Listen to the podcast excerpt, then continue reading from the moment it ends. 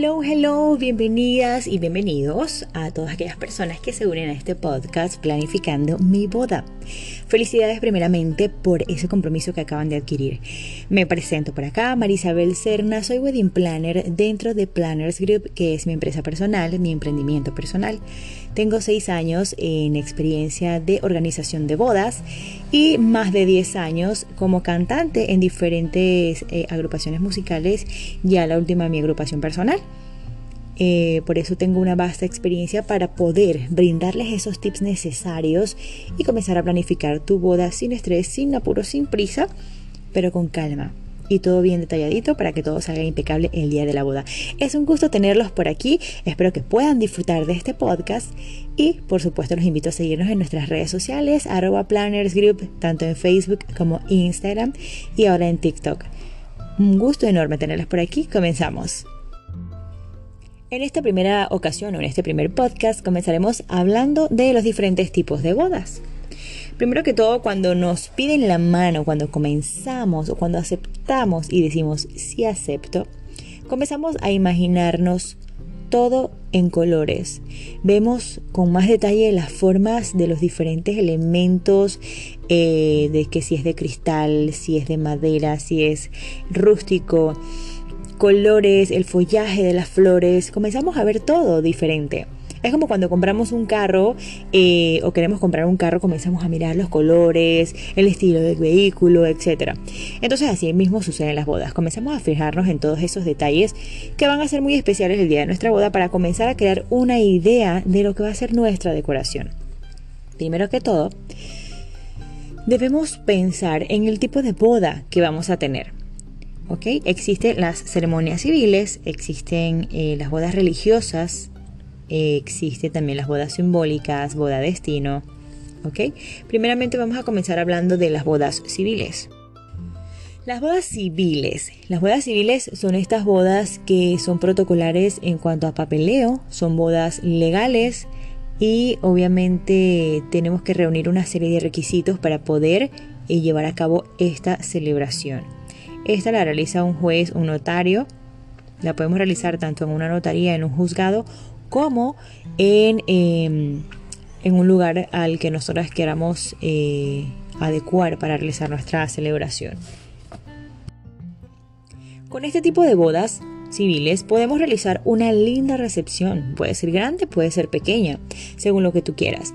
Si eres una novia o si son una pareja que están destinados a solo tener la boda civil, podemos pensar en una gran celebración para compartir con nuestros invitados ese hermoso día. Entonces, dentro de esa celebración, dentro de esa ceremonia civil, podemos realizar una simbología.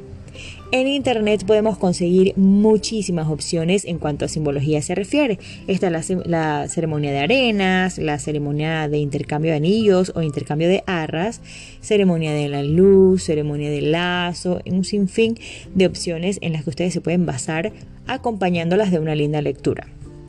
En este caso les voy a explicar tres para comenzar. Comencemos por una de las ceremonias más usadas dentro de las bodas civiles, que es la ceremonia de arenas. La ceremonia de arena consta de la unión de dos colores de arenas, ¿verdad? Un color para el novio, un color para la novia, y vamos a ir fusionando poco a poco estas arenas, acompañándola de una linda lectura que explique a tus invitados qué significa esta unión de las arenas o este tipo de simbología dentro de la celebración civil. ¿Qué queremos eh, dar a entender a nuestros invitados con esta unión de arenas?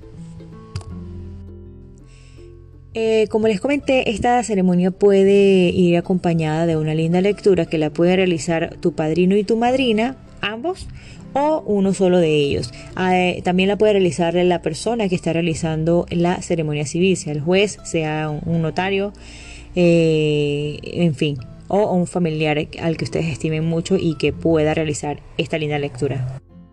Luego le sigue la ceremonia de intercambio de anillos. Toda pareja que conozco tiene anillo de boda. Hay otras que no, pero la mayoría sí tiene anillos de boda. Entonces podemos realizar el intercambio de anillos donde el novio coloque el anillo a la novia diciendo unas lindas palabras o unos votos matrimoniales, como a ustedes les guste llamarlo. Eh, una ceremonia bien significativa porque son anillos que siempre vamos a tener indicando de que tenemos un compromiso adquirido con nuestra pareja. Existe también la ceremonia de arras.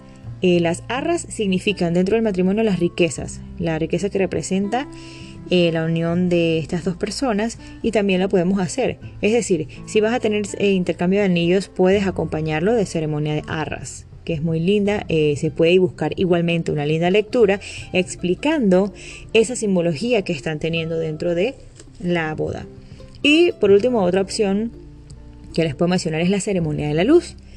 Si tienen intercambio de anillos, pero no quieren hacer arras ni arenas, entonces pueden irse a la ceremonia de la luz. ¿Cómo funciona? Bueno, el novio tiene una vela, la novia tiene una vela, la encienden y entre ellos dos van a encender una tercera vela o un velón bien lindo. Incluso hay velones que se pueden mandar a hacer de colores eh, temáticos, como ustedes gusten, para tenerlo de recuerdo y van a encender una sola llama. ¿Ok? Es un significado muy lindo porque encendemos la llama del amor, esa llama eterna, esa llama que debemos mantener en nuestro matrimonio, en nuestra unión. Allí tienen diferentes simbologías dentro de las ceremonias civiles, que es con la primera que comenzamos este podcast. Espero nos sigan en nuestras redes sociales y nos escuchamos en el próximo podcast para que puedas tener más tips en la planificación de tu boda. Marisabel Serra por acá.